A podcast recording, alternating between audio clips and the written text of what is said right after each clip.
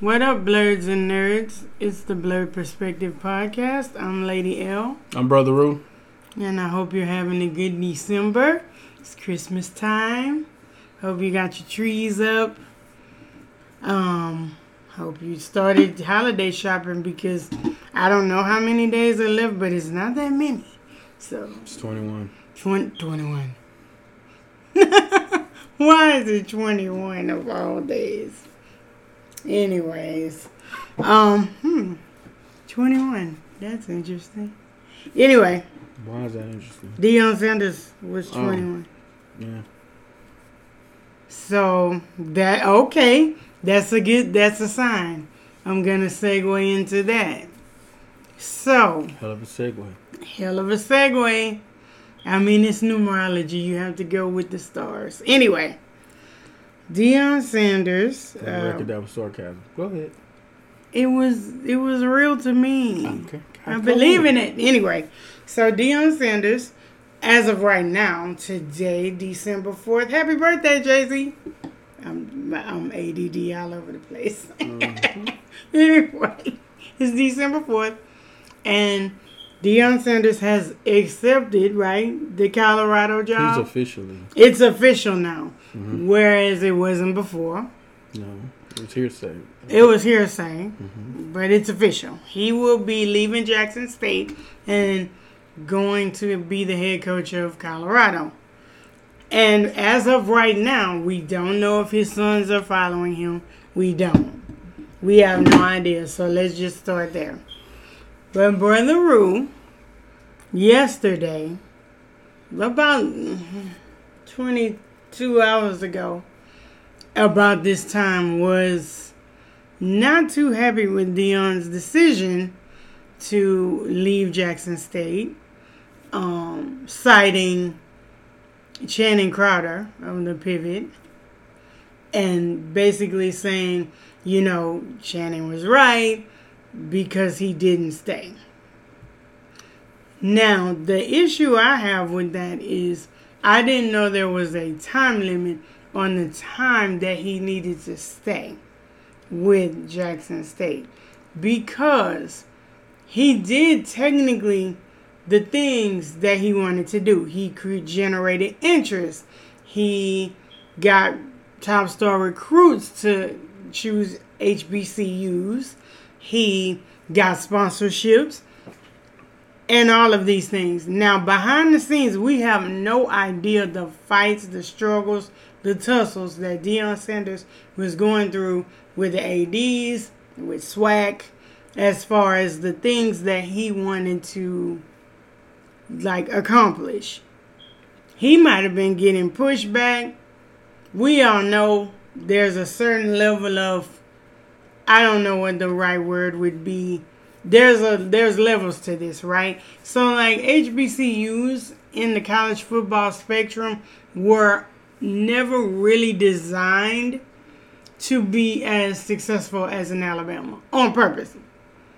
And to Channing Crowder's point, why wouldn't you go to a P W I over a H B C U because of the facilities, the funding, the this and the that?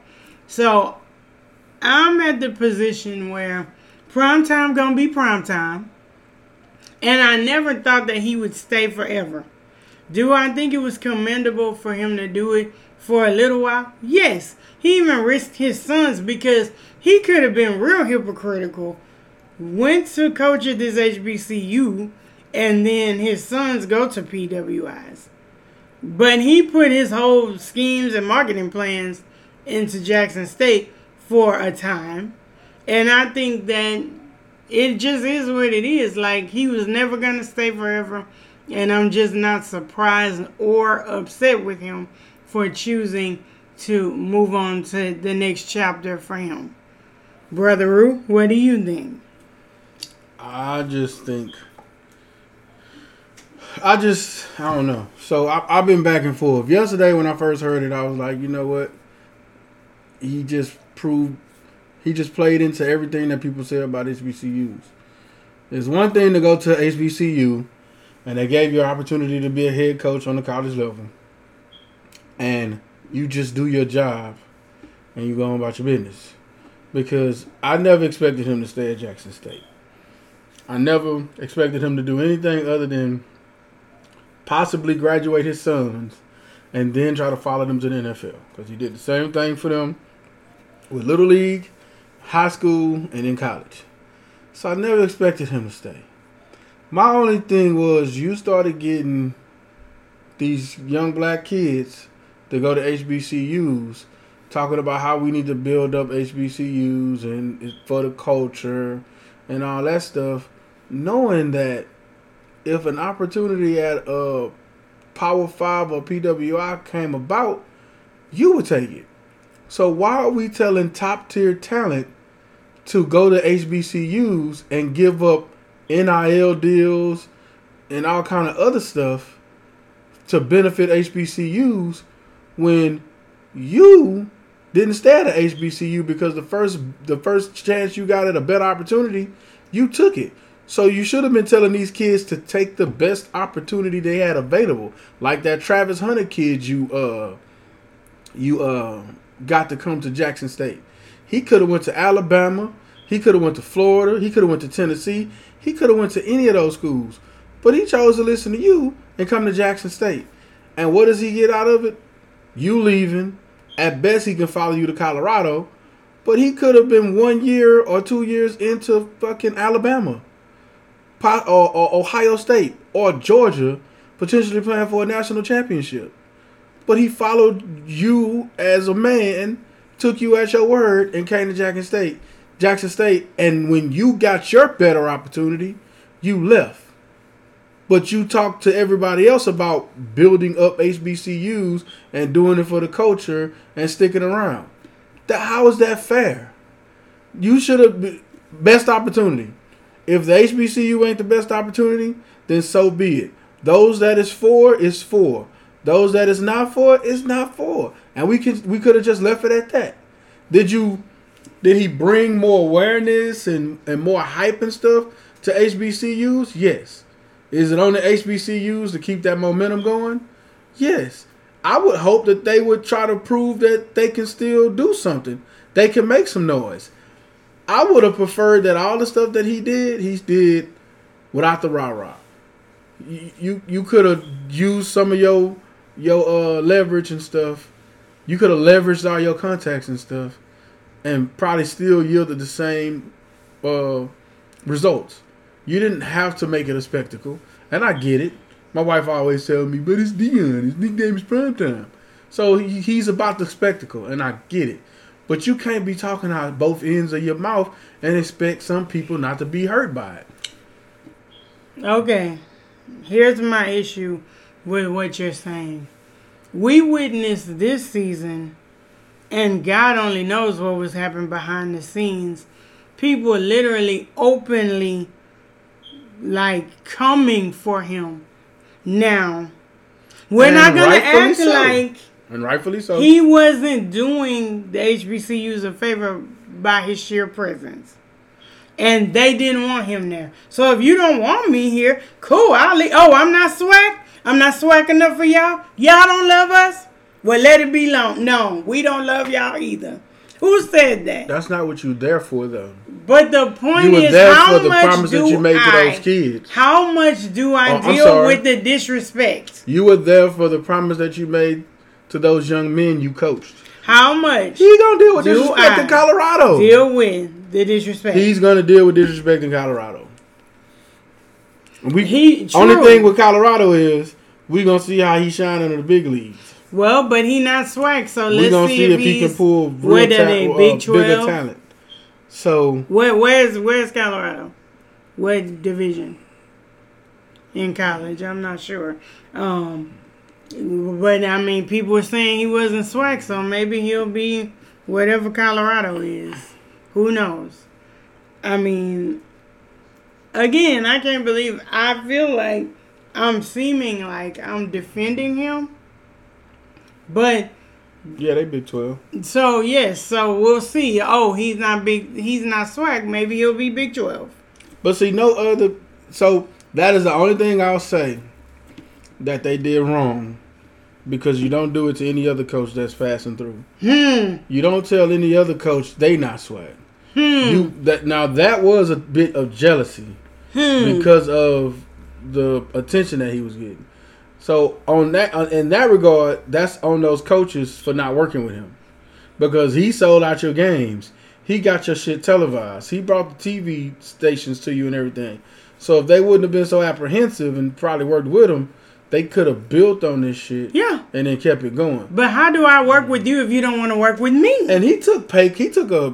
I was looking at somebody was saying like he made three hundred thousand, but his coaches probably made twenty five to fifty thousand. Wow, he gonna get word. like he gonna get like five million, and his assistant coach is gonna get six figures. So, in that regard, he had to look out for you know his coaching staff, and then his family. Like I get it.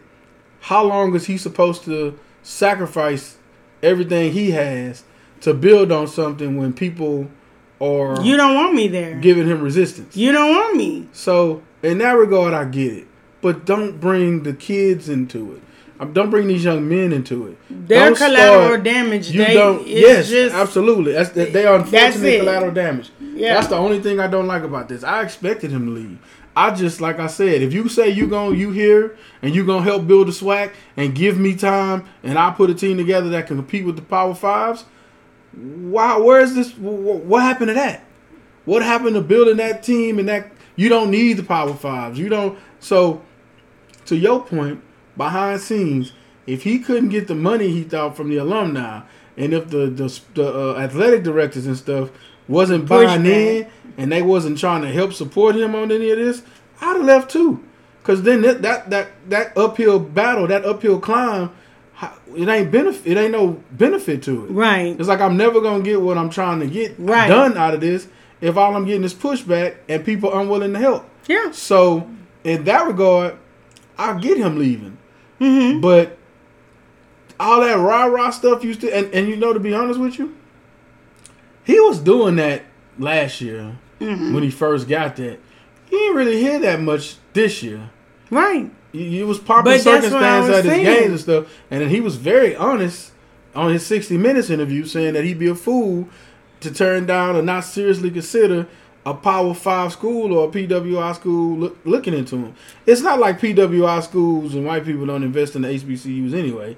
They was established by white people. I mean, if you just to keep honest. us from not going to the P W Is.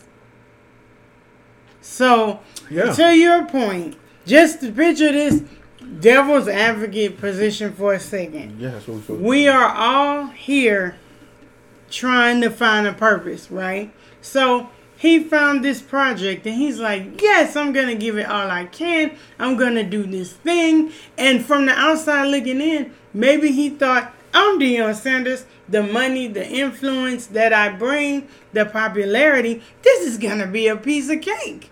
But then when he got in it, in the weeds to see the red tape and the bullshit that goes on, then he realized, damn, I'm not going to have time to do what I'm trying to do. I need to abort mission and just worry about me because these people don't give a damn about me trying to help them. They love this system. They love stealing money and backhanded deals with these P W Is just to stay irrelevant. They want that. Like, I feel like there's a some type of hierarchy as to why P W Is are better. Well, because they, you would think that... P W Is have the same advantage that white people have had. They had... Well, not head even start. that. We we look at the high school system. It's not even Head Start. Think about it, it for a second. Just think about the high school level of sports. We're not. I'm not gonna put no names on this because I don't want anybody to feel away, get in trouble, whatever. All I'm saying is we know that we live in an area where there should be predominant sports because generally in the areas where we live, the sports are more predominant. As far as football, Eisenhower High School should be top tier, if not one of the best football high schools in this area, because there is a level of oh, I need to just go play for spring, or I just need to go play for this mostly white high school who's getting the funding, who's getting all of this, then that's where our sports suffer from high school level to college. That's the issue, and that's the problem. It's like Texas A and M, what's, what's the um black school to Texas A and M? I know you know this answer. Prairie View. Mm-hmm. So, okay, if that's the case, why is Prairie View? It's like they pay them not to have the talent. You get what I'm saying?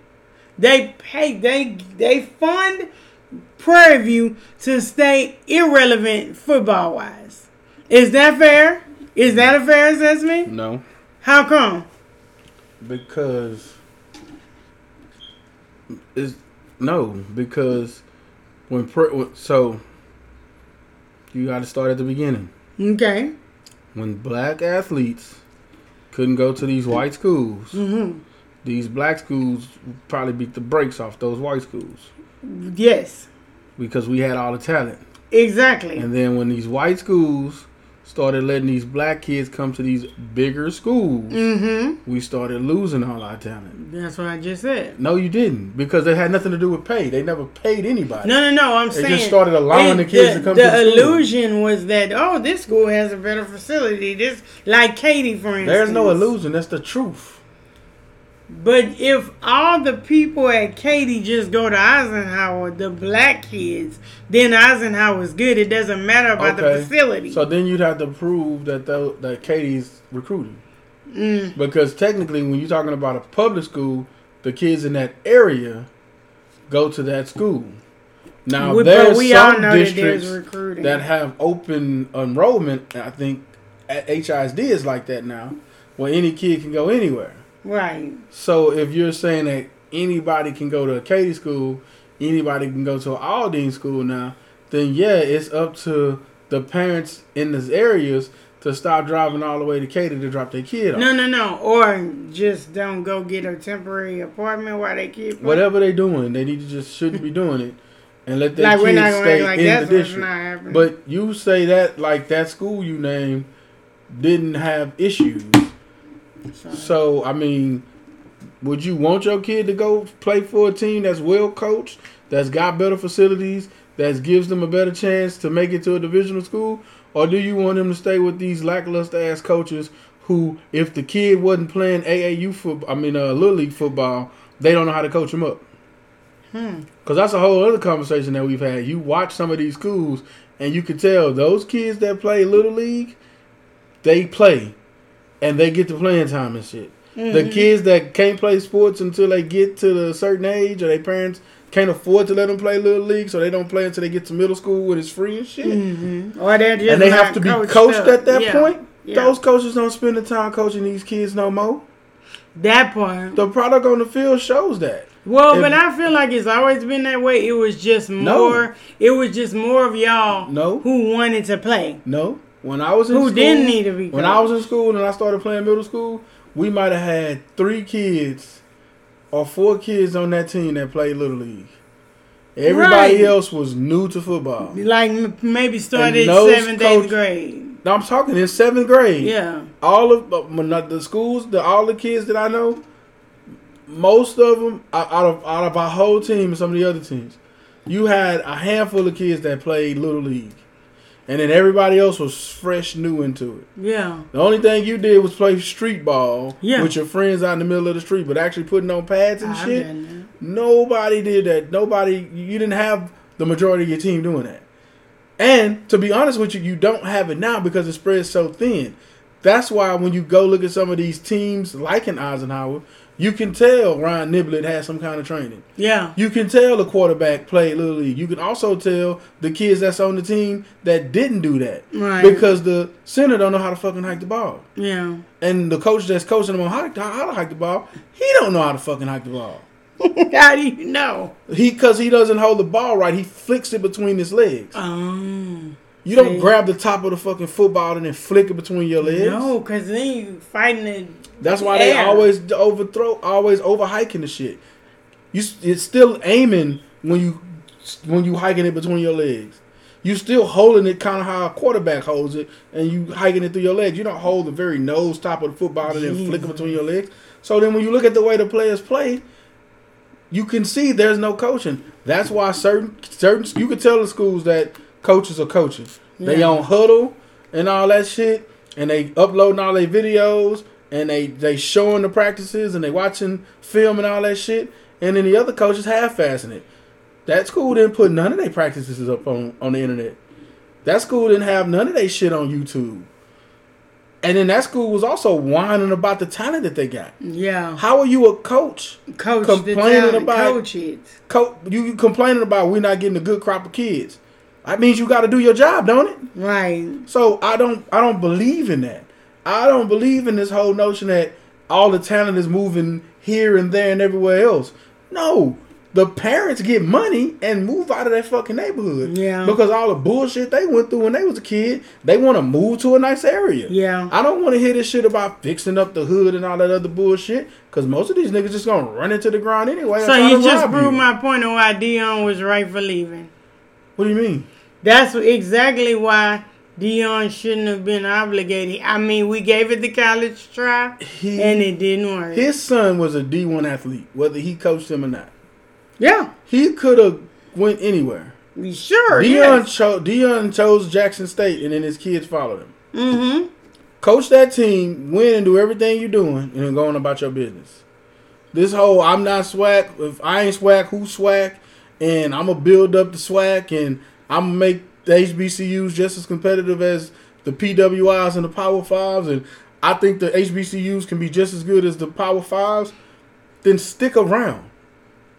Build the H B C Us. But again, up. I say, what is this time limit you wanted on it? Until you get the job done. So you look up and twenty years later, the pushback you is the set, pushback. You set that goal. That's True. A goal that you made out of your mouth. Nobody expected you to come in there and try to change, be the face of the H B C U world. Nobody but expected again, you to go in there and try Deion to be the Sanders. Mouthpiece for H B C Us. We expected you to go coach your team. Your team was going to be competitive. You probably would win a SWAC championship or two. And then you would move around when your kids moved around. Again, I never have a problem with coaches leaving and getting paid more money. Because Nick Saban's in them get to do they, it. They do that shit all the time. Mm-hmm. But don't sit up here and talk to these kids like you're going to be there forever and be lying to them. Lying to the people around you. Doing all this, I never like a coach that give all that lip service about not leaving. Did you leaving? Soon as you get more money, as soon as the office better, or you can get a, a more prestigious job. That's the name of the you game. You leaving? We all gonna do that. That's shit. The name if of a job calls you, coaching. If a job call a motherfucker tomorrow and he gonna get an extra dollar an hour, five dollars an hour, a dollar fifty, fifty-five cent, they're gonna they're gonna contemplate leaving. Yeah. We all gonna do that. Yeah. But when you say I'm gonna build a SWAC and make it better than it's ever been. And he did. I'm gonna make it. A, I'm gonna be able to compete did. With a Power Five. Didn't they get an E S P N T V contract? I, I think know, he did. I don't know if he got a contract passed this year, but did, I mean, he, he he gave it. He checked the boxes, so I'm just. He damn sure gave it more awareness than he was supposed to, it was it ever had. Yeah, he so didn't. It, it it's not out. That he didn't do a lot for it, but it's like you just did. You did everything you. Complained about everybody else doing. You left just like everybody else leave. But again, it's one thing to be on the outside of the fence, but when you get on the inside of the mansion and you see how much it costs to get your pool clean, how much it costs to get maids to come clean ten thousand square foot, then it come becomes different. It's cool when you outside the house, like, yeah, I can make this work. Fuck up and just collect. It's okay to have dreams. That's the problem with society. So to trying to fail is better than not trying at all. I didn't say he failed. I said that if you say you're going to be the future of H B C Us, that was a short fucking future. You know what? I mean... Maybe he talk, we're talking about future, future. I guess. The future I guess he rapper. I, I guess he meant he coming back or something. I don't know. I don't know. All I know is I can't be mad at the man for it. Congratulations. We don't know. And the thing is, we'll never know, right? Because he can't come out now and badmouth the system of SWAC. Because why not? Then... That'll justify you, you do, leaving. But if you do that, then you just messed up all the progress you just got. Uh, him leaving didn't do that? No, because next man up. He still got a phone, right? He can still give advice to somebody. He might inspire the next person to do it. Like, uh, I don't know, whatever. You name your football player here. Relevant football player. It's okay that he tried and failed. Well, I'm sorry, he didn't even fail. It's okay that he tried for a time.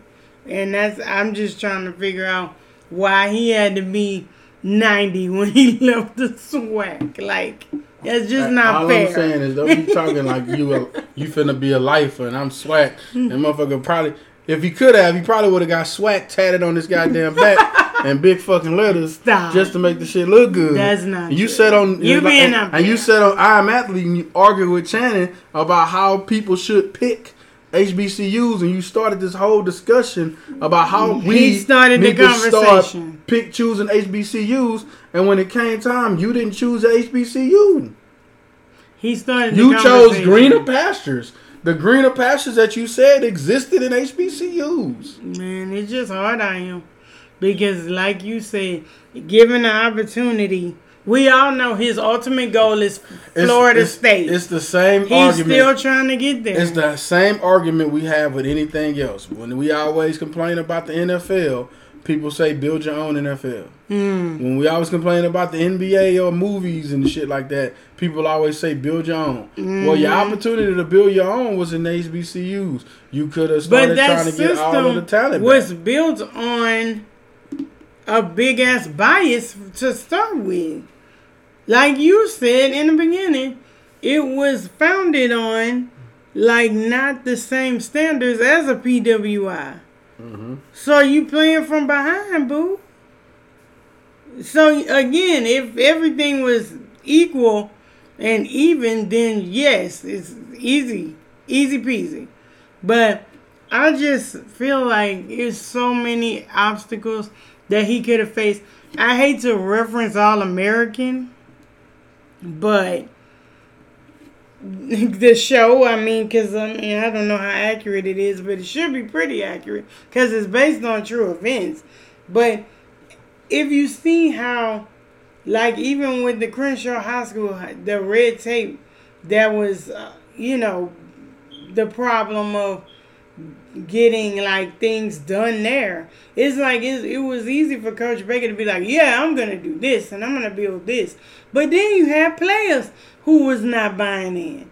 Then you had administration not buying in. You had athletic directors not buying in. So how much can I influence this when I'm just, like, fourth or fifth on the totem pole and I got to go through four other people to get things done? I don't, again, I think that there's no issue with them leaving for greener pastures. Just don't get everybody wired up. Just be realistic. Don't get wired up, honey. And, yeah, be realistic. No, you be realistic. How am I not being realistic? You, again, we know somebody who went to Jackson State who literally looked me in my face and said, he's not going to stay. I'm not happy he's there because he's not going to stay. And this was, he hadn't even started working yet. So, you think that wasn't happening a lot? Again, basically, it's like they didn't want him there. So, how long am I going to stay somewhere where I'm not wanted? How long you staying somewhere you not wanted? I'm just saying. That it's not fair. That the, that that, that coaches hating you in a conference has nothing to and do with players. The school, the school. Yeah. Opposing. See, you think motherfuckers like Nick Saban in the goddamn S E C? The interesting thing about that is they they don't have the power to do anything about him. They can't stop Nick Saban. So why they can't? They can no, just recruit. They don't. Uh, tell Georgia that. They don't. Tell the two teams that beat his ass this year that. One year. One year. It's been a, a few thousands. years. Uh, last I checked, Alabama didn't win a championship the last three years. I don't think because they lost. Exactly. That's my point. So no, that's people. You don't ever care about the other. If the other coaches hate you, it's because you're doing something right. They're jealous. Well, I mean, how, how much? Nobody has time for that kind of mess. I hope that he can show out as a black head coach and yeah, fucking take them to a, a national championship and get more black head coaches jobs. I think this. I hope he can help his uh, assistants get more opportunities. Yes, and and the coordinator to be head coaches and head coaches and, and all that. N F L level. I just don't want. think you needed the pomp and circumstance. It's Deion. That's everything. It. Everything Deion does. I'm surprised he didn't leave last, after last year, if we're going to be honest. Well, I, I think he would have stayed. I'm actually mad that uh, I just knew he was going to get that Florida State gig. I just can't believe he didn't yeah, get that shit. Yeah, that's but, weird. But I can't believe that. I Well, I can't believe the disrespect that he got this year. It just for no reason, though. Yeah, that's a reason. Just it, unwarranted. It's competition. Okay, so now guess what? Deion's gone. You're still there though. You not he not swag cool. Okay, you're you're still swag, and he's not now. That's what you said. You spoke that into existence. He's not swag, but you are. What you gonna do about it?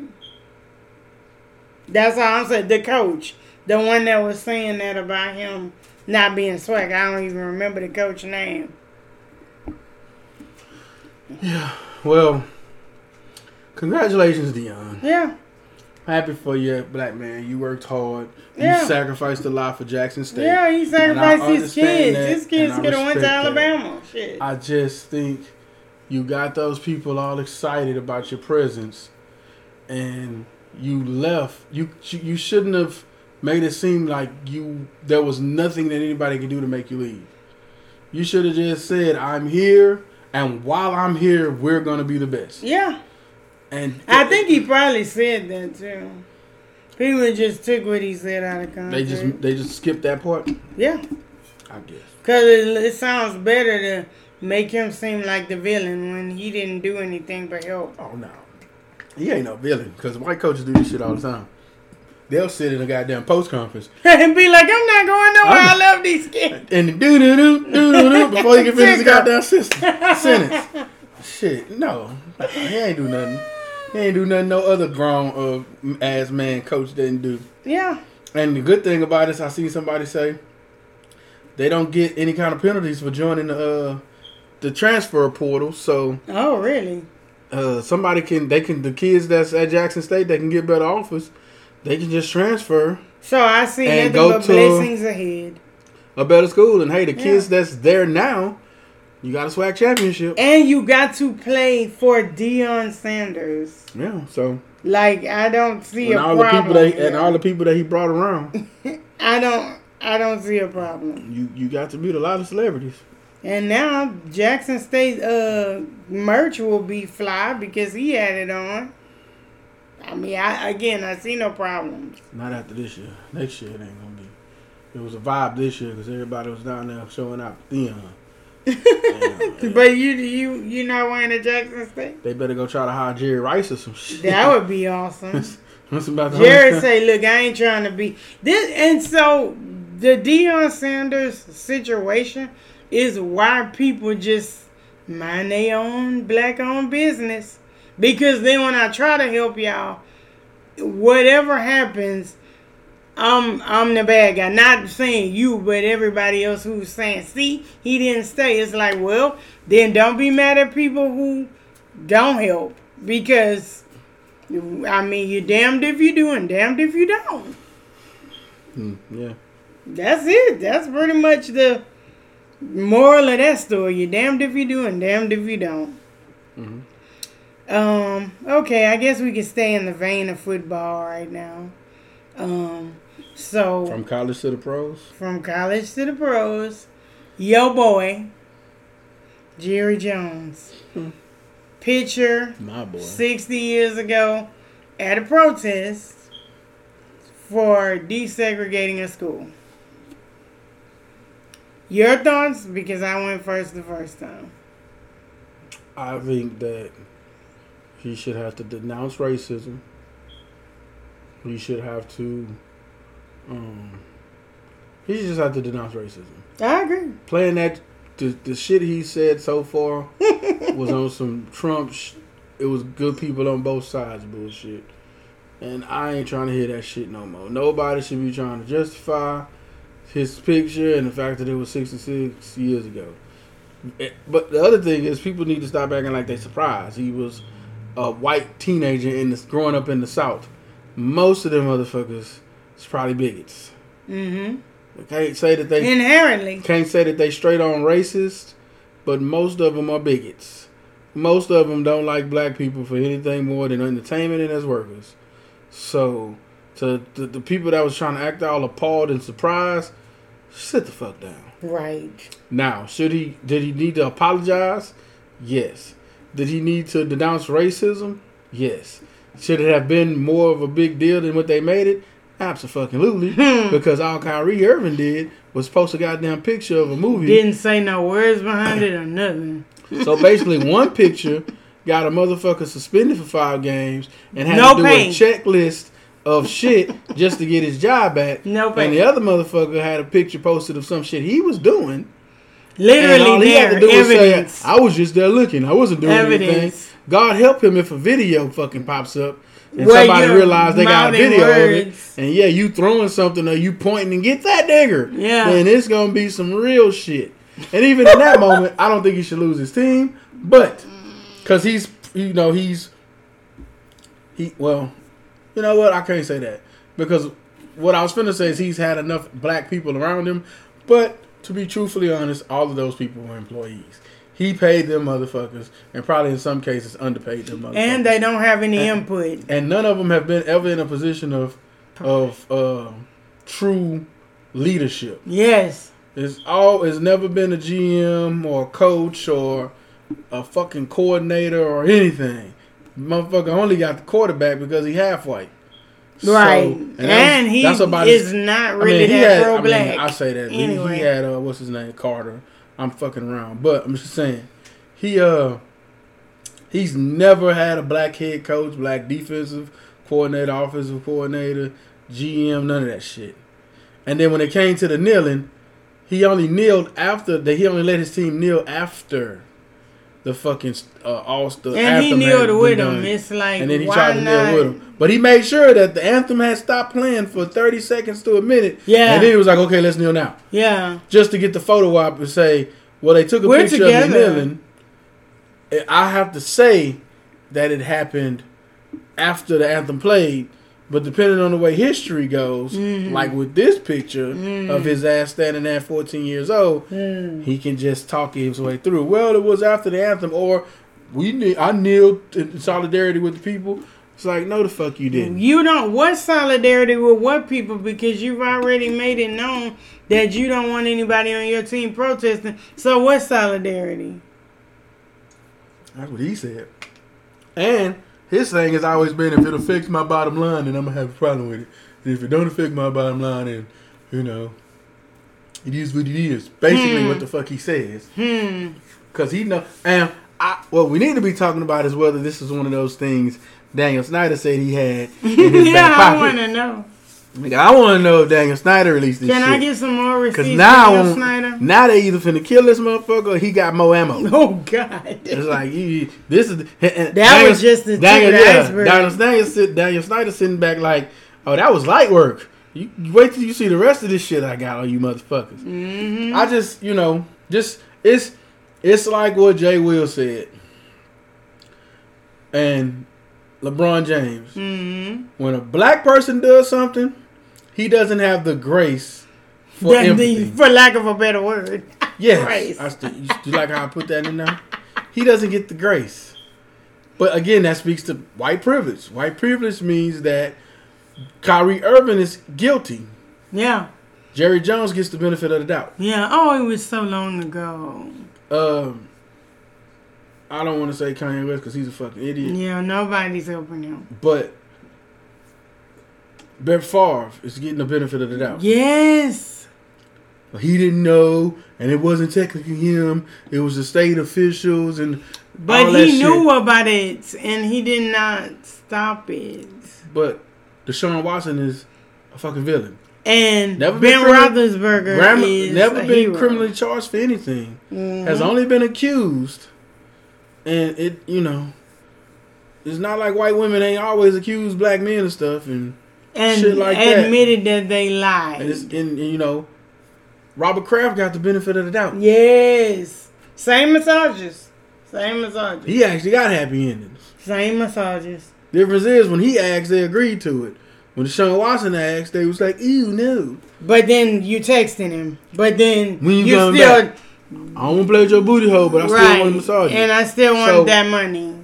Like yeah. I said, this shit with, with Jerry Jones should have been a bigger deal than what it was because it speaks to his hiring practices. Mm-hmm. It speaks to how he's treated his His players. Foundation, as uh, Ryan as, Clark said. Yeah, as a, as a human being and as a person. Are you a racist or are you a bigot?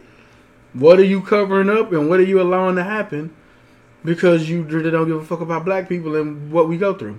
The problem I have is that he's been so vocal about people not protesting, right? Mm-hmm. And so if you're one of those people who just don't protest, that'd be great.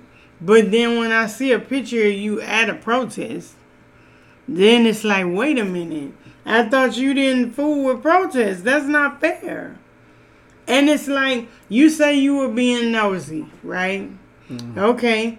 So what is that um saying? The, the uh, Jay Will said it. It was something about it, the silence of our friends is like the most detrimental. So if you were, so I'm supposed to paint him. This is the grace he wants. In Jim Crow South, I'm supposed to believe that a white male... probably from a decent, well-to-do family who has benefited from systemic racism, did not walk down to this protest to support it. No. I'm supposed to believe that. Yes, you are. This is what they're trying to say. I'm supposed to give him the grace that, well, even though he was literally with the people who were protesting. He wasn't on the side. He wasn't in the middle. He was with them. Why would you be with them? Because during this Black Lives Matter protest stuff, anybody who was associated with Black Lives Matter, anytime something went wrong, guess what they did? They blamed them. Mm-hmm. So why all of a sudden does he get exonerated when he's literally with them? That would be like somebody at the I don't know, Charlottesville protest holding a tiki torch saying, quote unquote, Jews will not replace us and saying that person wasn't protesting. He just went to see what was going on. Are right. we kidding? Right. Like, don't play us for stupid. Like, that's the problem. I would have rather him say, I mean, he's a hundred, right? Literally. Yeah. We're on this third or fourth Jerry Jones clone at this point. So not the clone. Yes, the clones. Okay? The bionic, he's a robot hybrid man. I thought at this point. Talks.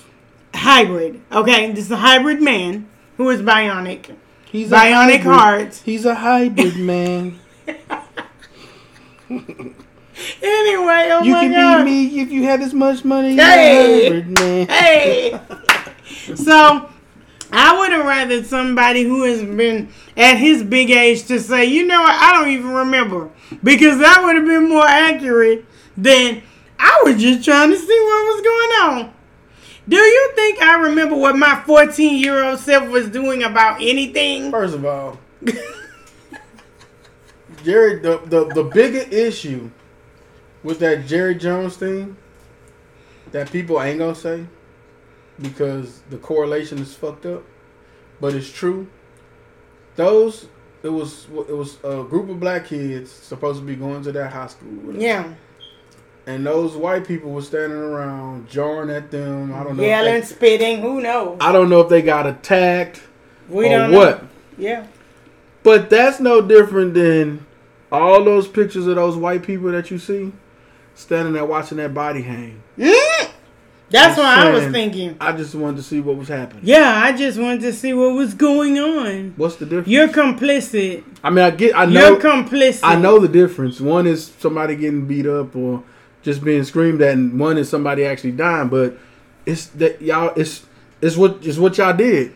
So how are you innocent? Last time I checked, if I go down to the bank with my homie in the same car and they happen to rob the place, I'm going to be arrested as an accomplice because I'm with them, right? Yeah. So then how the hell are you, again, I would have just rather you gotta sit there and fight. You got to sit there and prove you didn't know that that's what the fuck they was going to do when they went in there. Exactly. But law says you were with the person that robbed this bank. You were with them until proven otherwise. So, same here. You are, I mean, the problem is the picture was so long ago, but the, I'm sure they had that picture when he went to buy a team. And it was okay then. But that's my point. When these people go to buy sports teams, they dig up all your dirt, honey. They knew about this picture all this time, and nobody said nothing. My only issue with Jerry Jones and like how he's moved in the N F L in the past couple of years, sure, you don't want to jump on every social justice issue and jump to a conclusion. But he is the leader. When they're in those meetings, it's just like Ballers depicted. He's the head of that shit. Mm-hmm. They have to listen to him because he has the most influence, the most television contract, the most revenue that he's bringing in. So when he was like, "We, you can't protest here," like, I don't know if I would even want to play for him because, so let me get this straight. You don't give a damn about me as a person because I'm just literally trying to tell you what my plight is. I'm not fighting nobody. We not killing nobody. I just can't even say words that would fucking resemble that I don't like the way this thing is going, like how the system is set up.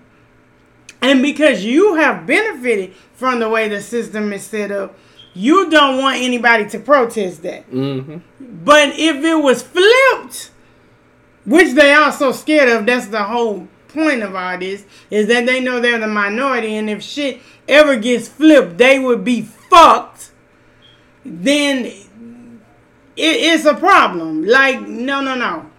Like, the way that that man handles things, I don't like it. But at the same time, I see what E S P N is doing. Every commentator personality is talking about how there's no black head coach. You know what? Don't go get a black head coach now because you don't want one. See, what I want is genuine progress. But now if you don't want the progress, then you're going to get ran over because the progress is going to happen. So you don't want to hire a black head coach.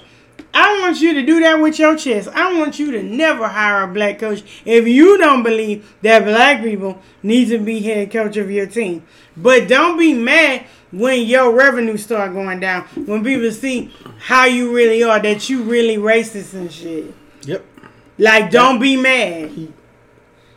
I mean, they're not going to take his team. But they should take also, his team. I, another thing I thought about when this shit happened is, I was like, that speaks to the his logic and not having a black head coach and G Ms and all that.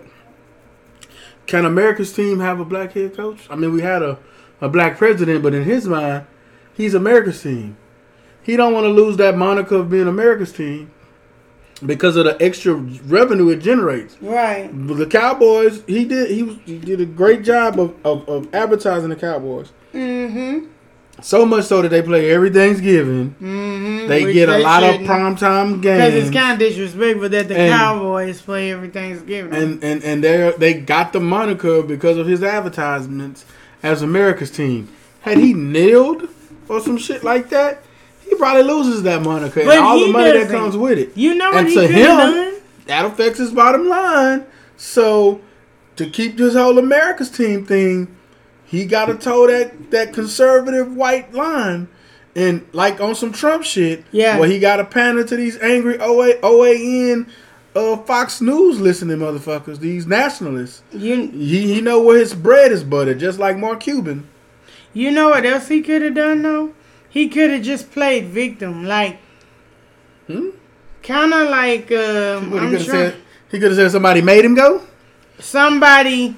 See, I have no control over this. Therefore, you know, they always talking about free speech, right? Mm-hmm. So why not just blame it, blame it all on free speech? That uh, your players are actually speaking up for themselves. Why not do that? Why why is that so wrong? Literally, all you had to do was say, you know what? I'm going to let these grown men be able to speak their minds, say what they want to say, and then... it just be falling under free speech. It's just so interesting that free speech only works when it's something that they want to say. When it's January sixth. Right. It's free speech. It's free speech. When Kanye want to say crazy stuff. When Elon Musk want to get on Twitter. Well, no. Kanye West it's ain't free speech. speech. Kanye West has not been treated like it was free speech. This nigga can't go to the bank no more. So, uh, no. He, no. Well, you get what I'm yeah, saying, yeah. though. Like, everything that is racist that you can say is falls under free speech. Anything that brings us together, you being divisive. Why you being so divisive? Oh, my God. Oh, police aren't bad. No, we talking about this motherfucking police hey, officer in Minnesota. These, That's who we're talking these, about, not all police. These the same people. That, that, that word divisive is a funny word. Mm-hmm. Because they also use it when you talk about black love. Yeah. When you talk about black dollars. Yeah. When you talk about black businesses. When you talk about black anything. When you talk about it's Black divisive. Friday. It's divisive. It's divisive. And, and, and when you talk about... I think, to be honest with you, that's another reason why they don't like Black Panther.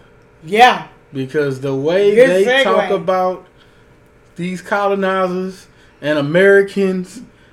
and iPhone, no. It's fucking amazing. It's awesome. Yeah. When that girl said, "Are colonizers in chains?" I now I've really seen everything. I've seen everything, bro. That the black people in the theater was dying. Yeah. The Mexicans and the white folks was just like, well, "You know what's so funny, right. bitch?" Yes, you do. Right. Because when they were talking about how ashy Okoye's head was. Oh, that was the funniest thing they heard. And they don't even know what that even means. It even, but it was hilarious. When uh, M'Baku said, "You bald-headed demon." Yeah. Oh! Oh, yeah. It was so funny. But when they talked about how primitive America was, everybody and quiet. How guns are primitive. This is quiet. Nobody it's wants quiet. to say anything. Mm-hmm. Yeah. That's a good segue. We can start on Black Panther. Um, I guess I'll go first. I'll give my thoughts. I loved it. I saw it three times. I would love to go to the theater again, but I've been judged by my family. No, you haven't. And so I guess I'll just wait for streaming. But Namor no can more. eat a D. Dick. Fuck him. We're going to get spoilers here. Because I need to tell you about Namor. Spoilers. Spoilers. So pause this and go see the movie and come back.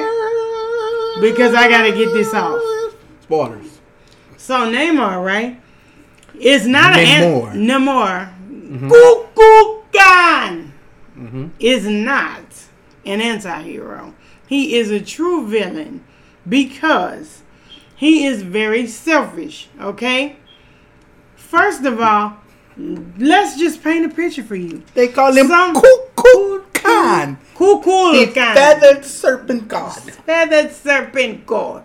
Okay, go ahead. I'm sorry. So. That was my part. Yeah, that was crazy. He enunciated that very, very well. Mm-hmm. Um. So, let me get this straight. Some person who has nothing to do with Wakanda builds a vibranium uh, detector. Now, why in the hell, I'm sorry, why in the fuck would Wakanda want a vibranium detector made? They would not. this would be a problem for them. Seeing as everybody in the world thinks that they are the only people who possess vibranium. But when a fucking vibranium detector ends up in Bikini Bottom with Namor and them, he runs to Wakanda.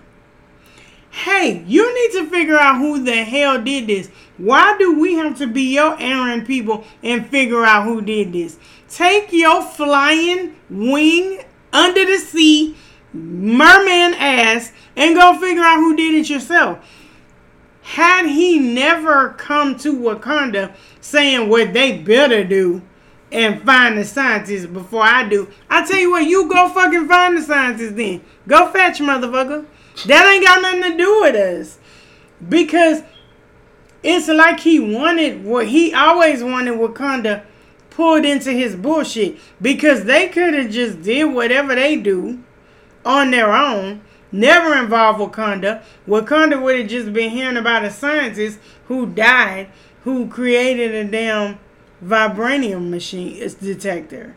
Like, but no, you intentionally brought them in this shit, made them find the girl. Of course they find a idols, you like uh what what the lost tribe, as you will, mm-hmm. person who did this. So of course they're not just gonna hand them over to you, one of their kinds, so to speak, so that you could kill them.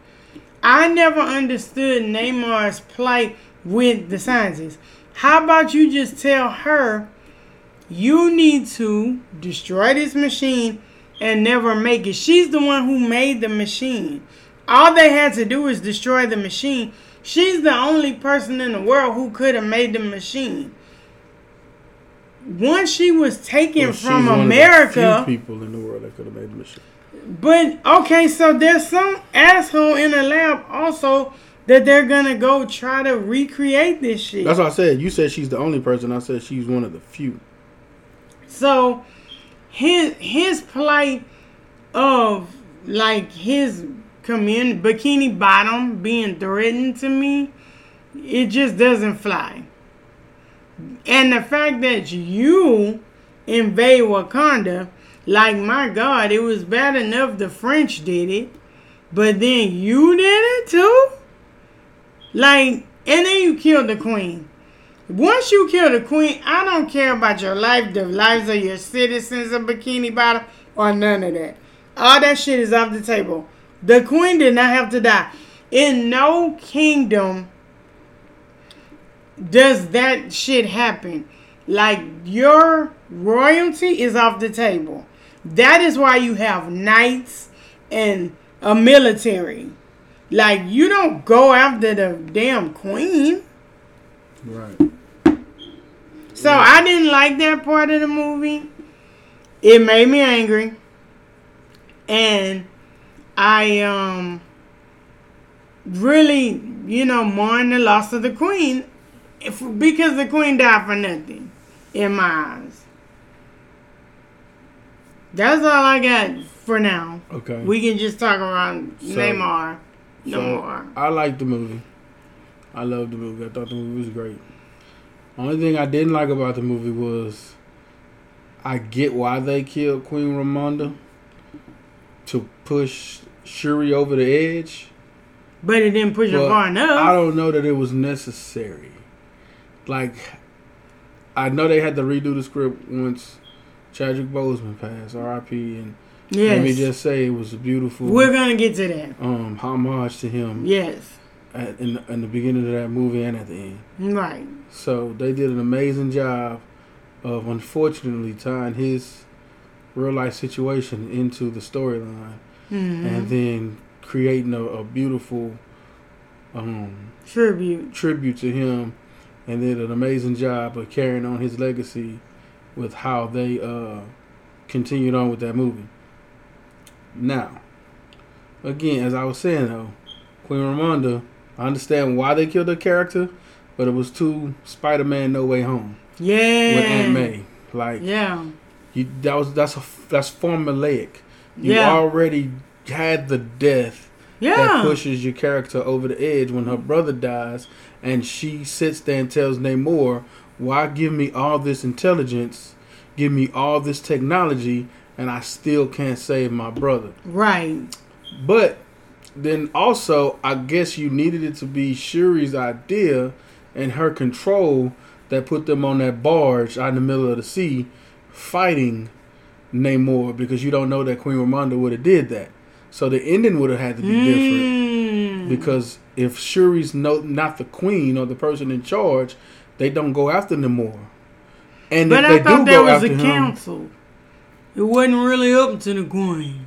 Yes, it is. It's council. T'Challa had final say. The queen she had final say. But she didn't have full autonomy. There's yeah. a council. Yes. There's a council of advisors. Okay. Those people are there to advise you. And then it's up to T'Challa to say, yes, we are going after, uh, what's his name? Uh, Claw. Mm-hmm. This is Claw.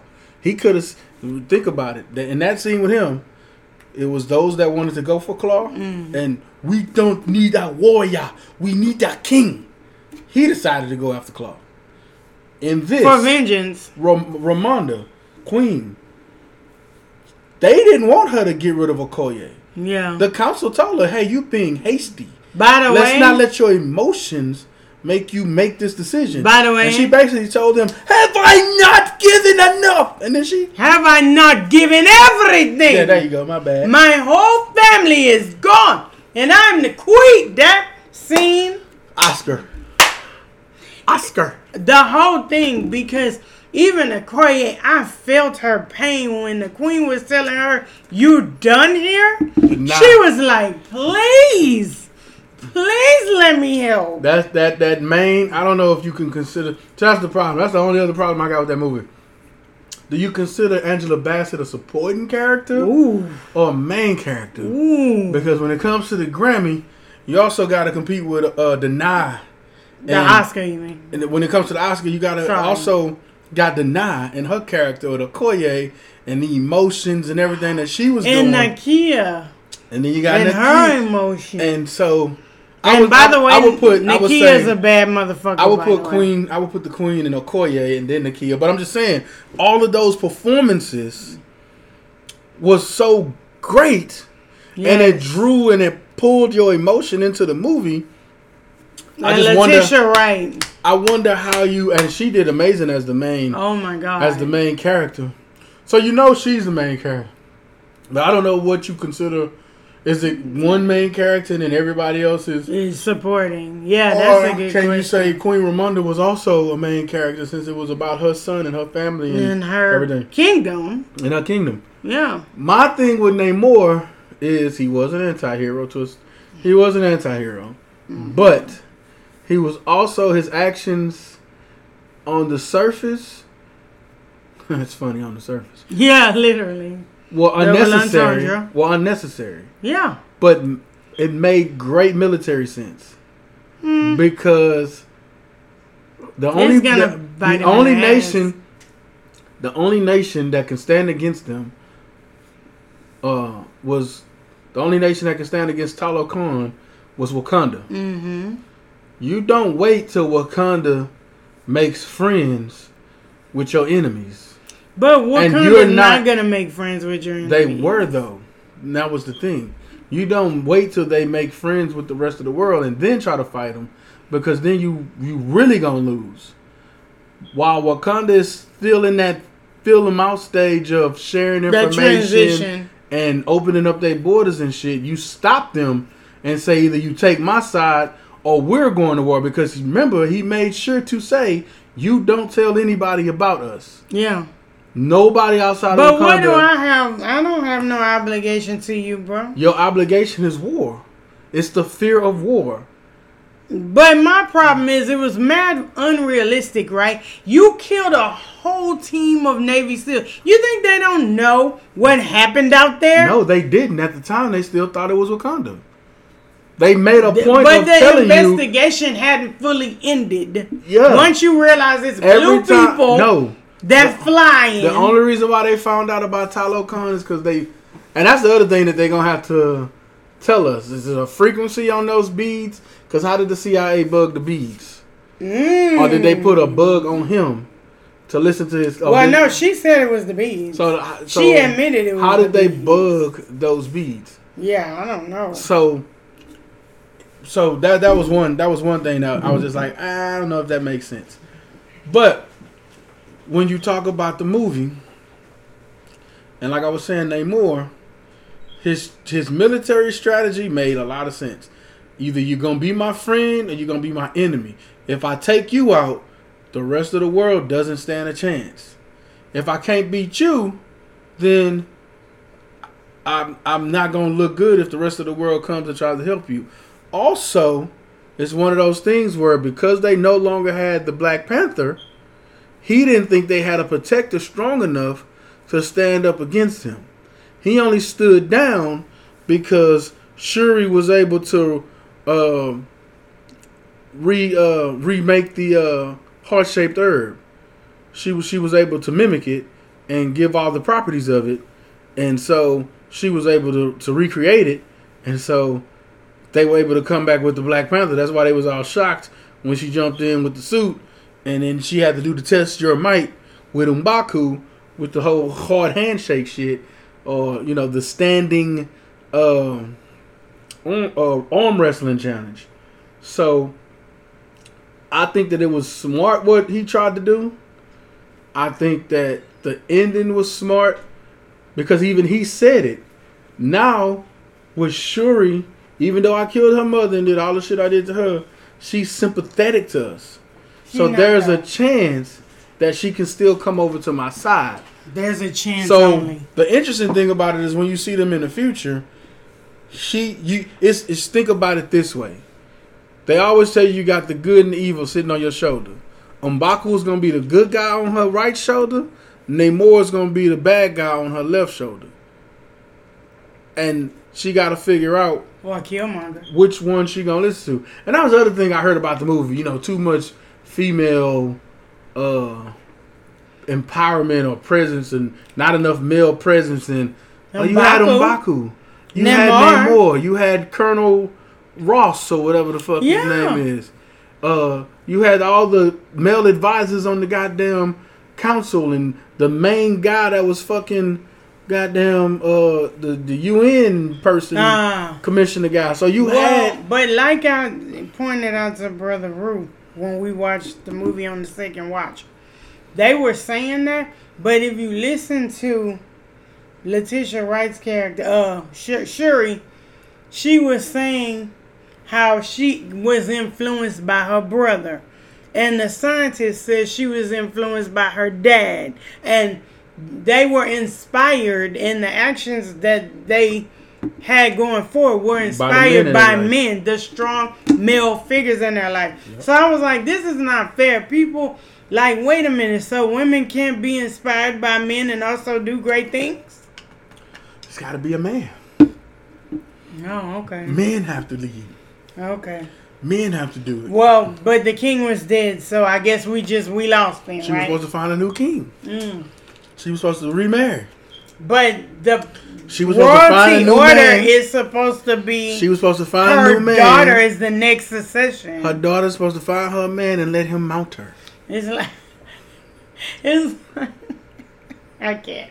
It's like um, Game of Thrones. That was a shout out to... Uh, like, what do you want these people to do? There's a succession of the throne. Damn, I blew a brain on the move. Can we get much higher? Uh, hangover. Hangover. Hangover three. She, I let, she lets me mount lets her me and mount it's her. Relaxing.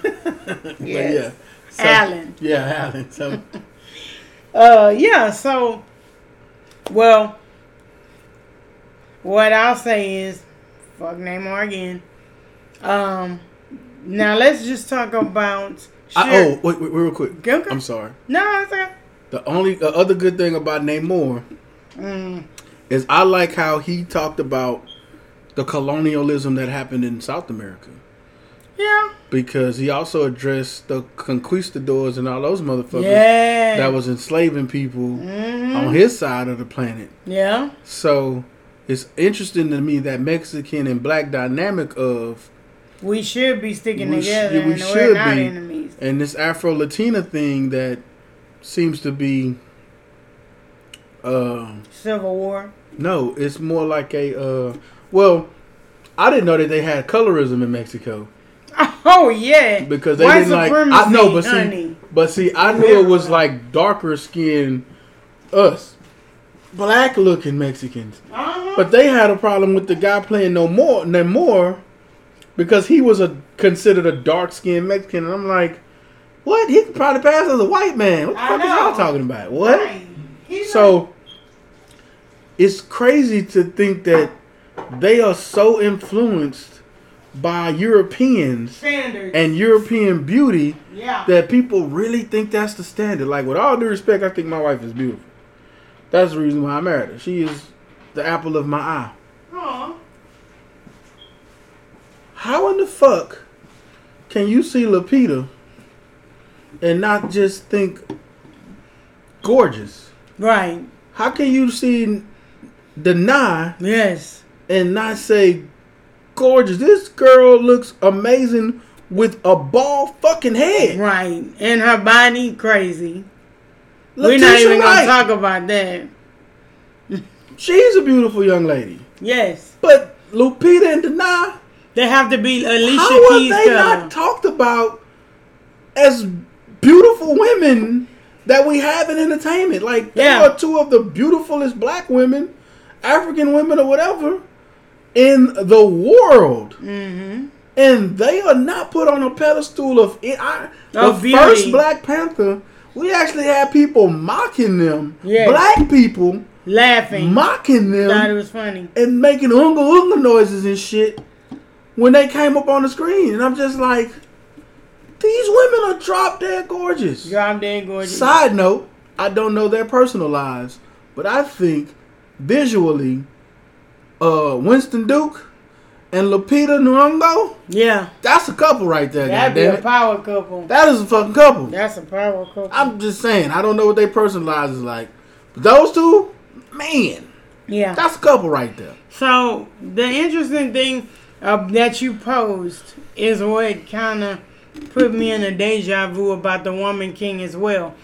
You know how everybody was mad talking about it was female empowerment? I think that's a dog whistle for colorism. Mel- because yeah, if, all that melanin. Again, if somebody, and again, I think Alicia Keys is beautiful. I do.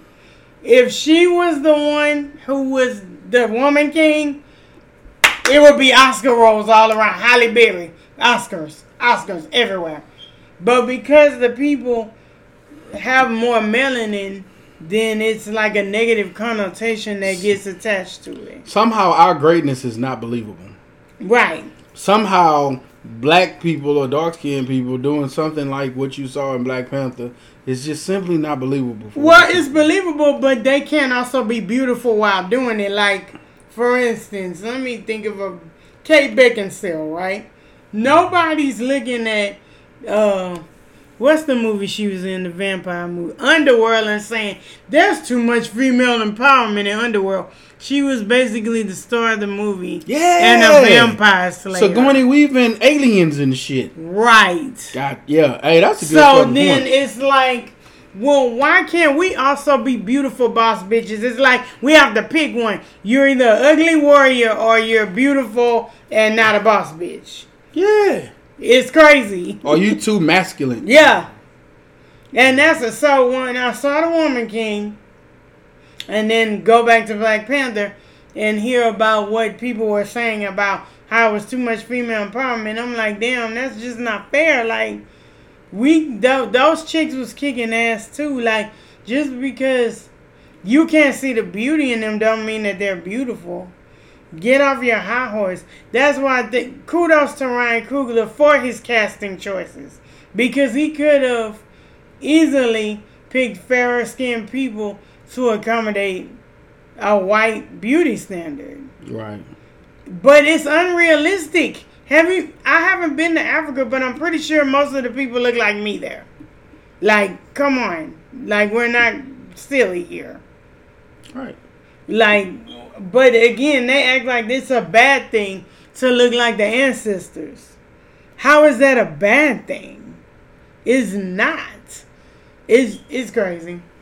Yeah, it it, it it makes no sense. Yeah, that we hate each other that much, and they allow colorism and European ideologies. Two things can be true. How they see beauty. Yeah, and they how they set their expectations. I mean, Asians been doing it for a long time. Ooh. Why the fuck is Naruto blonde hair and blue eyes? And I and I'm gonna say this, I do love like a lot of Korean culture, K-pop, um, anime, Japanese anime, horror and all that. Horror, but yes, it is scary to see how quick they are to pick a fair-skinned, more European-looking person. Asians are beautiful people. They're the most unique-looking people on the planet outside of actual black people, Africans. And yet, they would rather assimilate some European beauty standard. It's bananas how much these people have colonized and gotten to our head and told us we aren't good enough. And we just listen to this. And we shit. just lay down and listen to it. Indians, Muslims, yeah, Asians, Latinos. Like, white people are literally the minority. Yes. In the whole we world. We allow them to make us think they're the majority. And that what we, we should look like them and, and be like them. And their standards of beauty and professionalism is law. Right. When, truth be told, they were the motherfucking savages mm. offering people up and mm. eating they shit. And I'm exaggerating, but mm. a lot of the shit that they got from to be a civilization, what's they from us? Stole from Africa and South America and Asia and other Even places. Even smallpox. They had us up here making potions to get people sick. Yeah, right? It's like they they brought, couldn't even do that themselves. They they brought us all together. And they have some great shit that, they that you know, there's great people in every culture. Mm-hmm. But to sit up there, oh, fuck, he fumbled. Oh, my God. But to sit up there, I'm sorry, uh, Patrick Mahomes Patrick Mahomes tried to scramble, and then this motherfucker thought he was on Any Given Sunday because he tried to he jump and dive a, into the end zone and turned into a fucking He got that got the ball, though, touchdown. So, or, seventy-three got the ball, that's touchdown. Touchdown. Yeah. Patrick Mahomes. Sorry, they're gonna they're gonna challenge it. They're gonna probably. Oh look, they're having a whole. They're gonna give it to Patrick Mahomes, or they're gonna give it to that lineman that just got the ball. Anyway, it's the Kansas City Chiefs Cincinnati game that's that's on right now. And this game is a dog fight right now. But yeah, so I, man, listen, Black Panther was a great movie. I can't wait for the Disney Plus series that's supposed to come out. That's based on Wakanda. I think China can eat a dick. Yes. For not wanting the movie to air in because China. Because of one two-second scene. And the, a two-second scene. That could be interpreted any way you wanted it to. They could have just been, well, she did say my love. But I come. I have friends that I call my love, by the way. I have female? Female friends. You going to let me watch? I mean, no, but it, no. Because it's not like that. I'm just saying it in an endearing yeah, way. I, know, I, I was, just, I was just joking. I'm sorry. You know that that was just an excuse. My wife going to have some choice words for me. I'm no, get, listen. I'm get in trouble after this. Listen, that joking. was just an excuse not to show the movie. Because it was a thirty, tw- they, twenty seconds. They could have cut that out. They combed that shit. They could have had them edit and cut that scene. I liken it to, oh my God, I'm a movie nerd. You know we've been together too long. But you're going to get the joke. There's a D E A car right there. there. Right there. Like, it's D E A. Right, right, right there. there. If anybody's ever so seen they watched Bad that Boys, whole movie. If anybody ever seen Bad Boys two, they'll get that reference that yeah. she just did with that. It's like they come through the movie. We can't say anything about that. Well, got it. Yeah. Gay people. We can't show your entire film now. Right. Like, but again, and that's what's not fair, right?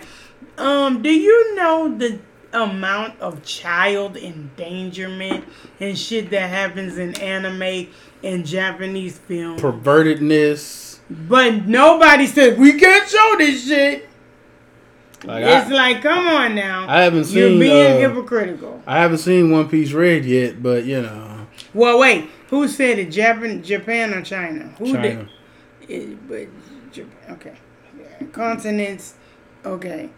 China? It is what it fucking is. No, I'm just, you, I know what you're getting at. Yeah, they're, like... They not the same, but... Right. Yeah. Right. I, I know what you're getting at. Yeah. You get what I'm saying. Yeah. But... Well... Okay. Either they're going to, the movie's great, mm-hmm. and you're depriving your country of a great movie. Great fucking movie. With that being said, let's talk about Chadwick Boseman. So first, let me talk to you about The Open. The Open.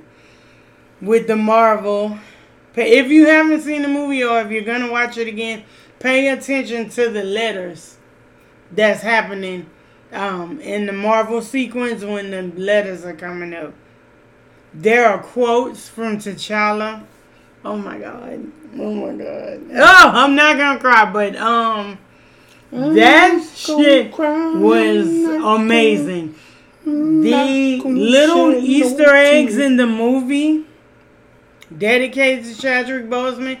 There's a scene when Okoye is um uh rescuing Agent Ross. If you look at the um license plate, it's C B eleven twenty-nine nineteen seventy-six for his birthday, for Chadwick Boseman's birthday. Like, the little nuggets and callbacks to the first movie, my heart melts every time I see uh, Shuri coming into the lab in her black attire that likens uh, T'Challa's.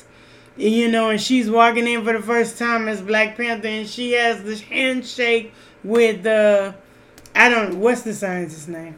Riri. Riri.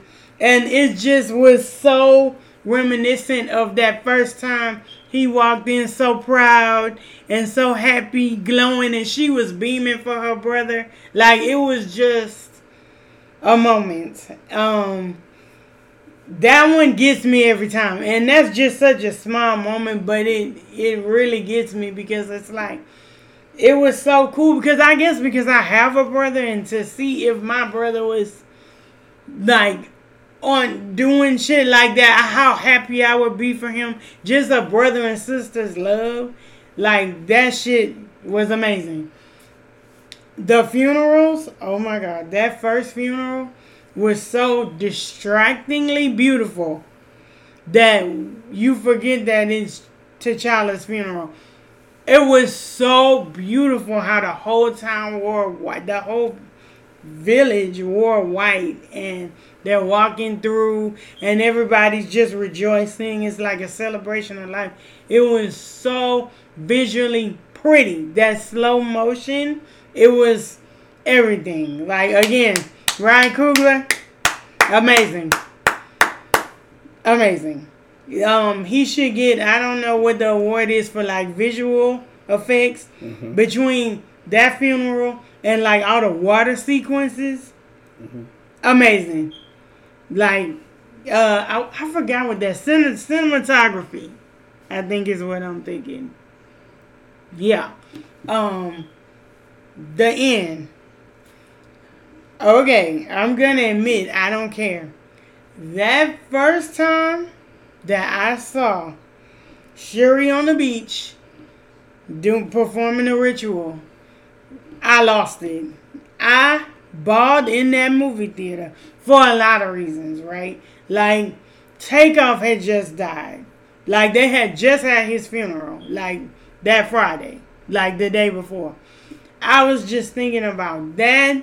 Like, how his family must be feeling about Chadwick Boseman, and how his wife must be feeling, the cast of Black Panther, and how they must be feeling to have lost their friend, like, all of that shit. And I just lost it. And I was crying. My son was worried for me. But I was like, wow. It was just so powerful. It was an amazing tribute. And at least we got a happy ending in our end scene credit. Yeah. So, but what do you what do you think about the tributes to Chadwick Boseman? I said it. I th- I think they were amazing. I think that the way they put that together would have made him proud. Yeah. The the way they carried that forward in his honor. That movie was, is such a legacy. Amazing. And then to it, to hear our cries for them not to take the one black hero that's... Because, you know, when you think about it, I mean, they had Cyborg in the D C U. Mm-hmm. D C... Poor Cyborg. D C U. Mm-hmm. D C C U. I don't know. How do you do that? Marvel Comics it's Universe. D C. D C U. Yeah. Well, because I think they call it like the D C E U or some shit. I don't know. But the D C U, D C Comics Universe, you had Cyborg, but he had he never got his standalone. And right. He was a bit of a prick. I don't think a he's bro- a prick. He was, he I mean, brooded. I would be mad, too, if I, my they, dad brought me back to they were be brooding. A robot. They had two versions of him. One on the... On the... Um, on the uh, damn, I don't remember the Justice name of that League? Show. No. Oh. They had the they had him on the Justice League, but then they also had a show where they had another version of Cyborg. Uh, I liked him on Sue D C Super Pets. He was what? Funny. D C Super Pets. Remember? Uh, he was in D C Super Pets. It's funny. They know I'm trying to look for this show. And so I tried to see it and Google it real quick. And so it's showing me everything like Black Lightning and everything yes. else. But it won't fucking show me this D C show. You know, the D C show that had the, the robot guy. Doom Patrol. That guy oh, finally yeah, came Doom up. Patrol. So they had a version of Cyborg on Doom Patrol. And then the, the, the movies. But they don't stack up to T'Challa. Right. They had... He was a true king. Uh, Martian Manhunter on the T V shows.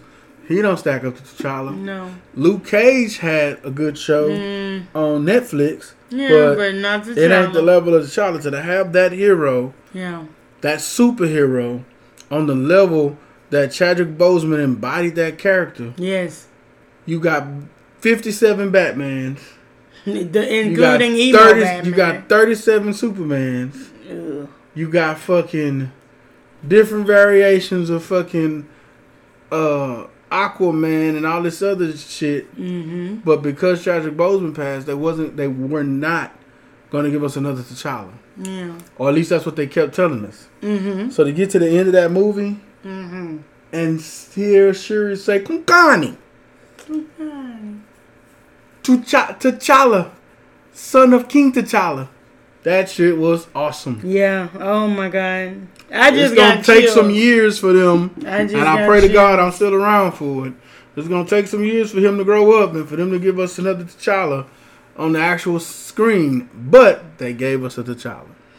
We will have another T'Challa. Yes, that was awesome. It was awesome. So they heard us out. They didn't try to fuck us over and do us dirty. Jesus, damn that motherfucker got mossed. Jesus, he mossed up. They didn't count that. Jesus, thank God. Oh, it's a flag. Oh, they didn't count that. So, yeah. That that shit was that shit was good, man. That that movie was good, man. I'm yeah. proud. I, you can be proud of that movie. I'm proud of the legacy of Black Panther. Let me just say, to the spirit world, thank uh, Chadwick Boseman for his service, because we found out that this man was actually battling cancer during the filming of the first Black Panther. He was doing his own stunts. He was working his ass off to make sure that this movie was gonna be everything that it was supposed to be. And we needed that. When I walked out of the first Black Panther, I was on such a high. The power of media that people don't talk about is the positive influence that Black Panther had on children of all races, okay?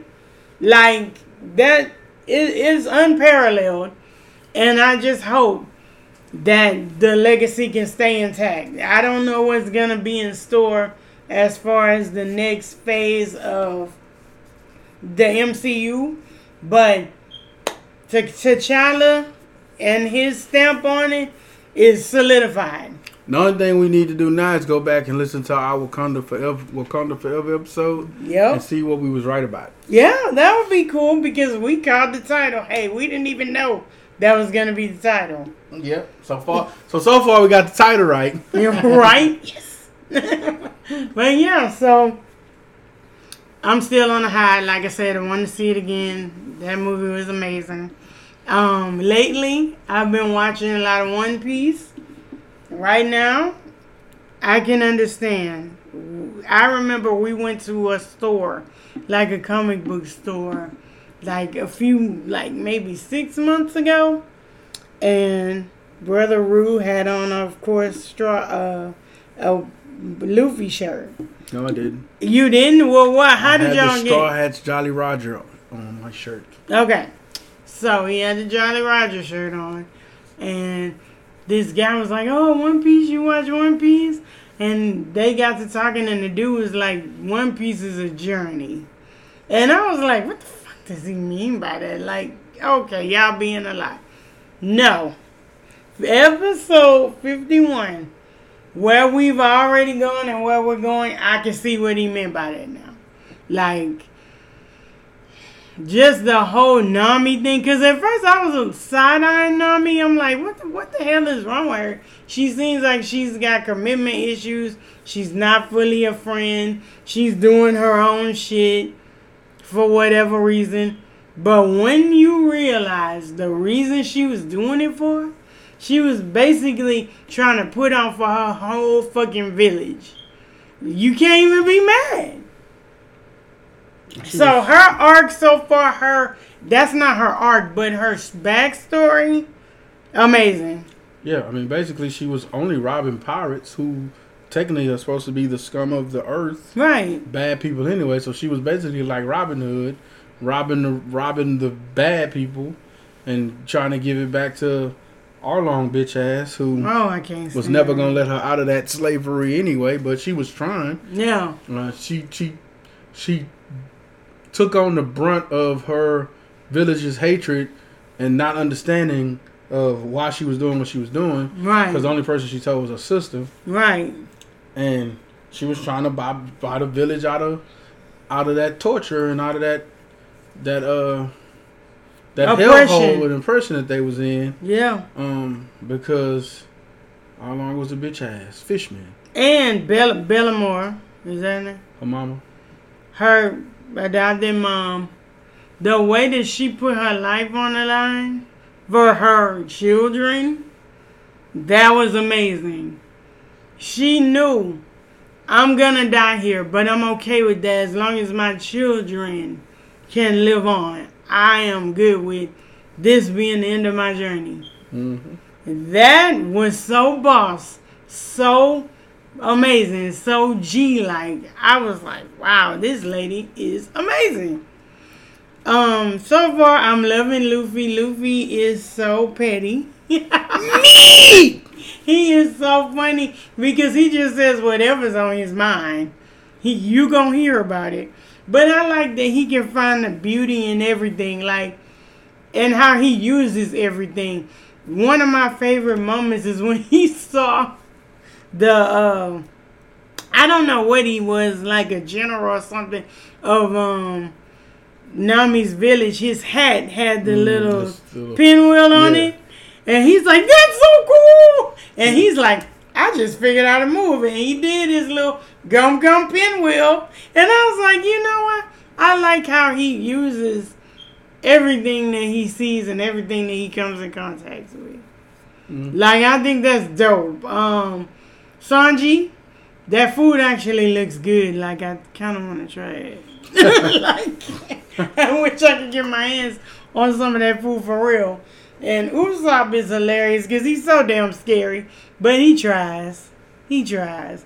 So, and of course, Zoro. Ro- how, Roanoa. Roanoa Zoro. Mm-hmm. I like his fight. I like his will to survive. Um, I thought he was like a D-bag until I got to see a little bit of his backstory. Um, that, that just happened to Kelsey? Mm-hmm. Okay, this is a disaster. Anyway, so um, fantasy football, fantasy football is very stressful right now. But anyway, yes, I'm enjoying the journey of One Piece, and so I just kind of like cruised through like twenty so, episodes yesterday. She's at episode fifty-one, so she's ten episodes from finishing the first arc, um, and going through the fillers on her way to Alabasta. Hmm. So I tried to say it like, you know, white people, Alabasta. That'll be interesting because it just seems like every few episodes they've hit land to some type of place, some type of journey, somebody they're introduced to that kind of like goes along with them. So, this is an argument that I've had that I, my wife can now have with me. And that argument is, in the order of Straw Hats and when they officially became full-fledged Straw Hats, a part of the crew, was Nami third? Or, let me see. Let me see. Yeah. Was Nami second? Second. Because I don't count Luffy because he's the captain. Right. So, was Nami second after Zoro? Or was she fourth after Sanji? Because when her and Luffy and, and, and uh, Zoro were together and he asked her to join, and she was like, yeah, okay, I'll join y'all, but I've still got the things that I want to do. I got some shit I need to do, basically. And then when you get to her backstory and they get to Arlong Park and it's revealed that she was really an Arlong pirate that whole time. Right. And until Luffy defeats Arlong. She was Arlong, a pirate already, right. And then she officially else. jumps on the boat and becomes the navigator officially. Because up until that point, she was just playing like she was going to join them. Mm-hmm. Because she didn't know where that was going to go. Means because she still needed to do her shit yeah. to buy back her village. So she wasn't taking Luffy and them serious at first. Because she had so, a task. In that moment where she told Zoro and Luffy, yeah, I'll join y'all, but I got the shit I got shit that I'm doing. I don't feel like she officially was a member of the Straw Hats crew. I, I don't feel like she was a member of the Straw Hats crew until Luffy beat Arlong and she ran through that little beach pickpocketing everybody. That was legendary. And jumped on the goddamn ship. Legendary. And at that moment with the tangerine tree on the ship is when she became a fucking Straw Hat pirate. That means that she was the fourth member of the Straw Hat pirate and not the second member of the Straw Hat pirate. I will I will challenge you on that. She's the first Straw Hat pirate that you ever see in the whole series because the opening is her creeping around. So she's technically the first Straw Hat pirate you ever see. But she is the fourth member of the Straw Hat Pirates to officially join. I'll challenge you on that because Luffy's not like helping her with Arlong if she not crew. I think once you crew, you're always crew. And whether you leave and come back, you're always crew. Ah, so that's why I say we're going to have to have this argument. The next time we're going to have this argument, people who watch One Piece, is doing the Water Set at the end of the Water seven arc. There's a reason why we're going to have to have this conversation again. Because okay. something happens at Water seven and they lose a crew member. Mm-hmm. And technically that person is no longer a crew member. And they have to do something to become a crew member again. So that's why I'm saying. I'm just saying from Luffy's standpoint. And if that's the case, does that person lose their position? Or when they came back, did they get their spot back? But I'm just saying that. I mean, it's poses a good question. I just think once you crew, I just feel cool. like Nami wasn't officially a member of the Straw Hats crew until, in her mind, she uh. until he beat Arlong, and she felt like that whole situation with Arlong I feel like in her was mind, completely over and done with. Maybe in her mind, you know, mentally she wasn't fully um, committed. You can say that, but that's not to say that she still wasn't a member of the crew. She just wasn't all in because she had something holding her back. So, I mean, I, I, I'll give you that. But once you're crew, you're always crew. Luffy's not doing anything for anybody that he doesn't associate with in, as a friend. And, you know, like, I just don't think he's like that. He wouldn't do it. So I, I get, yeah, I don't disagree. He considered her crew, so he did what he did for her to try to free her from Malone because he wanted her back on his ship as the navigator. But just just like there's a character that you're finna meet named Princess Vivi mm-hmm. from Alabaster. They go on this whole cruise together, and at the end of it, she has to stay home and do her duty as a princess. Mm-hmm. Is she a member of the Straw Hats crew? Well, no. They meet people along the way. Either you coming with or you or an associate. But she of went on a You're whole a friend. Cruise. She went on a whole cruise with them. Okay.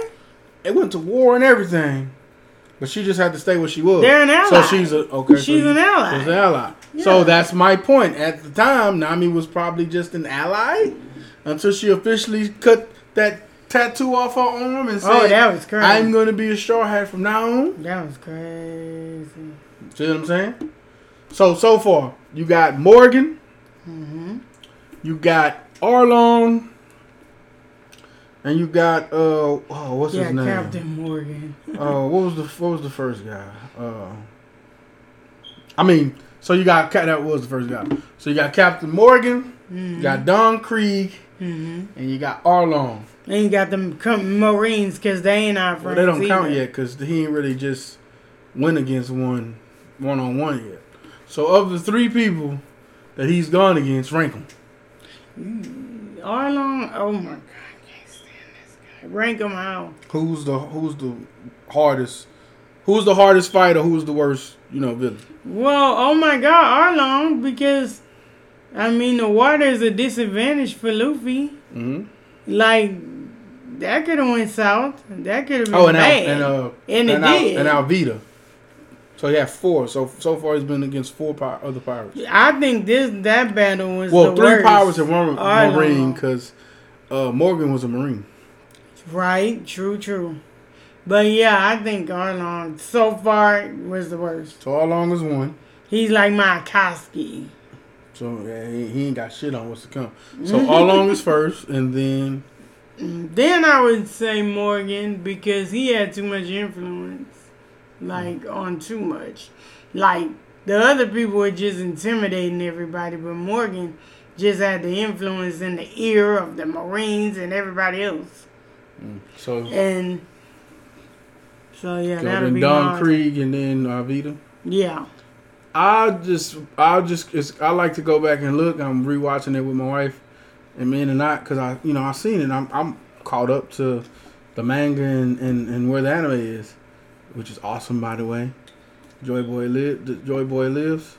So I just thought it was, thought it was interesting that after what happened at Arlong Park and the mouse rat looking fucking... It's, it's funny that he was a rat. Yeah. And so a rat is the reason why Luffy was even placed on the on Marines' the, radar mm-hmm. to begin with. They've been rolling under the radar this whole time. And and, and as my wife found, he's the um, first rookie to have... He has the highest bounty... of any rookie pirate. Which, did we ever figure out how much? So his thirty million mm-hmm. is was out the gate his berries. Mm-hmm. So thirty million berries is equal to what U S D? Like four thousand dollars or something? Berries. There's a calculator. Let's see. Sorry for the dead air. thirty million berries. Equals nineteen thousand six hundred sixteen dollars and ninety eight cents. That is hilarious. Yes. So are the berries likened to Korean? So that's the funniest. That's the funniest thing about my wife. I never gave a fuck about how much a berry was worth. I'm like, wait, they they doing around these numbers. The first thing she did was, well, wait a minute, how much is a berry worth? I'm like, I don't fucking know. And she was like, well, you ain't never wanted to find out? No, the fuck I didn't. Yes, I did. I was so like, no, I need to know. She immediately went on the thing and, and was like, how much is a berry worth? Yeah, I needed to know. I needed conversions. Like, Well, how much are we talking here? Especially when they were talking about Nami, and she had to come up with a hundred million berries. Mm-hmm. So it's like, wait, no, I need to know how much a berry is worth, because y'all out here throwing out these numbers like a hundred million, and a hundred million of anything sounds like a lot. It's funny, y'all. Real quick off the subject, it's funny. Me and my wife are both playing our brothers in fantasy football, and currently we're both winning. Yes, thank bitches. God, it's but, a it's yeah. struggle out here. So yeah, One Piece is the shit. I, I'm is. starting to like it more than Naruto, because One Piece came first, and I see a lot of things in Naruto that I feel like came and was influenced by One Piece. You now the I one thing see you saying that, but I don't see a direct. No, it's across subtle. the board correlation. Okay, when you get to Skypiea, you have not got to the Skypiea arc. When we get to Skypiea, you're gonna see a lot of immediate similarities to main characters in those stories and how they core. And I'm gonna point out right now, all it is is the big bro. Okay. Well, that Naruto and also... like to call somebody his big bro, big yeah. bro, big bro. You don't hear that in many other animes. Yeah, yeah. But One Piece had them saying something about Big Bro, Big Bro, knowing that the, the, the creator of Naruto was influenced by One Piece, seeing how what Naruto was supposed to be before he was influenced by One Piece, and seeing what Naruto became after his One Piece influence. Mm. I'm going to show you what Naruto was before One Piece. Yeah, I guess I just gotta keep watching Naruto to see it, because right now, yeah, where I'm currently at, I don't see a direct correlation. Yeah, you. So I. So the thing is, I finished Naruto, so I see everything. Cause like I can tell you what. So I say that about Skypiea, but you ain't far enough in Naruto to see Skypiea, to see what happens in Naruto, and then to watch Skypiea and be like, wait a minute, that's uh. these two characters from Naruto. Hmm. Well, I look forward to it. Like I said, it is a journey. I just... we were talking, me and my coworkers, about what we'd like to do besides be holed up in an office all day. And one was like, oh, I'll be an influencer. One was like, I'll own a restaurant. I was like, I want to be a pirate. So that's where I'm at. So... So I'm just enjoying the journey. That's it. Well, that's all I got, Brother Roo. You good? Yeah. Okay. Well, this is uh, Blurred Perspective Podcast. I'm Lady L. And I'm Brother Roo. Peace out.